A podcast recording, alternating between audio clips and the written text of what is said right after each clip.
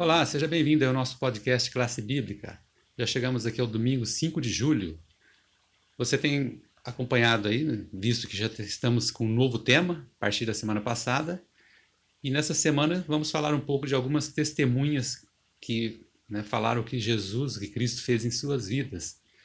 E hoje você vai perceber que não precisamos de ter aí ser especiais para testemunharmos, não. O nosso guia de estudo traz testemunhas improváveis e uma pessoa diferente aí, né, Tiago? O que, que você tem a dizer aí? Uh, cumprimento o pessoal e diz aí quem é o nosso personagem de hoje. Exatamente. Tudo bem com você? Muito bom ter você aqui com a gente novamente. É, a gente vai então falar hoje sobre uma dessas testemunhas improváveis, né? A primeira, que está nessa, nessa parte de, de domingo, né, que a gente está falando aqui com você hoje, tem a ver com um homem que estava possuído por demônios, né? algo assim, talvez um pouco aterrorizante para nós, né, nos dias de hoje. É, não se vê com, muito, com muita frequência isso, eu pelo menos não vejo. Mas a, a lição, ela já começa, nosso guia de estudos, né, ele já começa na parte boa da história. Por quê? É, o episódio em que há o livramento, né, ele não, não é fazado no dia de hoje, e sim o ponto em que uh, esse homem foi transformado. Né? E aí, logo após a transformação dele, Josiel, interessante que ele tenta seguir Jesus. Né? Ele vai até o barco que Jesus está e tenta né, fazer com que Jesus permita com que ele acompanhe Jesus nessa na caminhada de Cristo. Né? E aí Jesus faz algo inusitado. Né? É como se ele negasse aquele, aquele seguidor. Né? Jesus fala, não, você tem que ir para a sua cidade, para a sua casa, né, para os teus, e anuncia aquilo que, aquilo que eu fiz por você. Como eu tive misericórdia de você. E aí a, a Bíblia fala lá em Marcos 5, né, capítulo, é, capítulo 5, versos 20 e 21, fala que ele foi.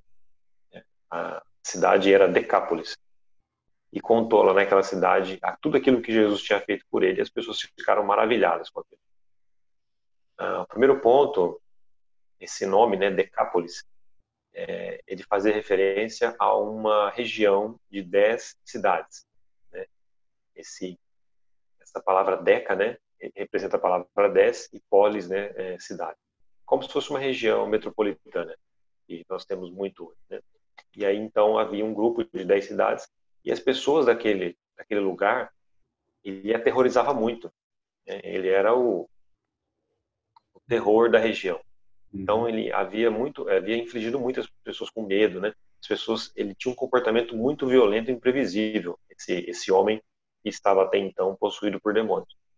E aí eu, eu queria chamar a atenção para algo importante da lição, porque Jesus viu naquele homem alguém que ansiava por algo melhor e o livrou. Eu acho que esse é um, é um dos grandes desafios que nós temos hoje, né? É tentar enxergar nas pessoas esse anseio que elas têm por algo melhor. É, talvez isso é, uma, é um ingrediente né, que nos barra, às vezes, de, de testemunhar, de pregar, de falar da missão para essas pessoas. A gente talvez não consegue enxergar a necessidade que essas pessoas têm de conhecer melhor, mais a fundo, o mesmo Deus que nós conhecemos, conhecer Jesus. Uh, aqui continua dizendo assim: o homem estava são novamente, ou seja, havia, havia, Jesus havia curado ele fisicamente, mentalmente, emocionalmente e espiritualmente. Ou seja, a cura foi completa. E essa é a essência do evangelho é exatamente essa, né? Restaurar as pessoas destruídas pelo pecado. Para fechar, uh, Jaziel, o nosso guia nos faz a seguinte pergunta: havia pessoa melhor para que fosse pregar naquelas cidades do que esse homem? Eu tenho certeza que não. Porque hoje as pessoas, elas, ela, hoje não, né? Ao longo da história sempre foi assim. As pessoas elas notam muito mais é, vidas transformadas do que sermões, do que teologias, do que doutrinas, do que qualquer outra coisa. Né? Não há maior testemunho do que uma vida que foi transformada pelo Evangelho. Então, o testemunho daquele homem né, foi muito é, muito efetivo na, naquela região porque as pessoas olhavam para ele e falavam mas espera aí como assim né? até outro dia ele estava aterrorizando todo mundo, né? Uma pessoa violenta e agora transformado, uma pessoa sã, né? Uma pessoa que está é, é, emocionalmente curada. E aí vem uma pergunta para a gente fazer para nós, né? Será que a gente tem feito o mesmo? Será que a gente tem testemunhado para essas pessoas sobre aquilo que Jesus tem feito nas nossas vidas? O testemunho da graça de Jesus, ou seja, da misericórdia que ele tem tido conosco, da, da, de tudo aquilo que ele nos dá, mesmo a gente sem a gente merecer, sendo pecadores, é algo que o mundo ele quer ouvir. As pessoas querem ouvir esse tipo de testemunho. Né? Um testemunho de que um Deus faz coisas por seres humanos, mesmo sem ser as pessoas merecerem aquilo. Isso é a graça. Deus muitas vezes usa improváveis testemunhos.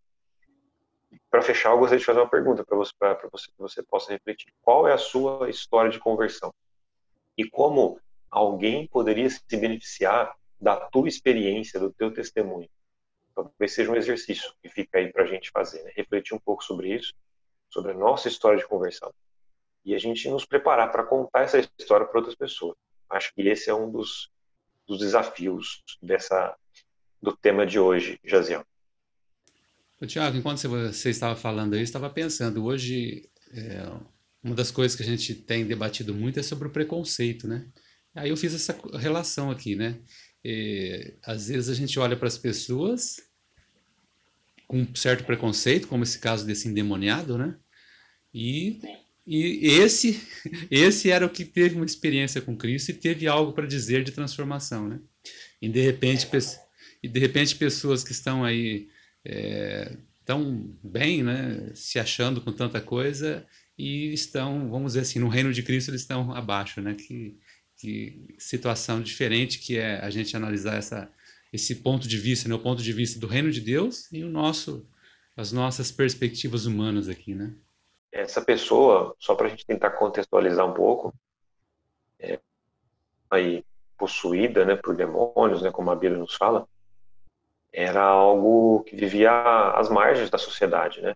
Uhum. Não é o mesmo caso, mas só para a gente contextualizar, é como se fosse um morador de rua, né? Uhum. Não que os moradores de ruas estejam nesse mesmo contexto que a lição nos fala, mas é só para o nosso ouvinte contextualizar, era alguém extremamente rejeitado, né, extremamente evitado era essa pessoa que está lá em Marcos capítulo 20. Muito bem, então nosso ouvinte aí pode eh, ver mais detalhes né, lá em Marcos capítulo 5, né, do verso, dos versos 15 até o 20, está o texto aí da nossa semana, do, do nosso dia de hoje. Tiago, você tem ah, alguma indicação pessoal aí? Tenho sim. Tem um livro aqui, José, Felizes no Amor, Os Segredos da Vida 2. Dá para ver aí. Uhum. É da Casa Publicadora Brasileira e a autora é a Nancy Van Pelt. É um livro sensacional em que ela fala um pouco, né? Faz algumas perguntas. Né? O que é preciso fazer para a gente ser feliz? Né? E ela conta esses Segredos da Vida 2. É um livro que tem muitas atividades aqui. As pessoas podem, podem o casal pode cumprir essas atividades. É, ainda mais nesse tempo de pandemia, né? Não sei se, se você viu essa semana, mas estava ouvindo a CBN e aí falou que o número de divórcios aumentou extremamente. Assim, bateu recorde. Nunca teve tantos divórcios como agora na pandemia. Né? Então, o fato dos casais ficarem mais em casa, é, esse ficar em casa potencializa algumas coisas.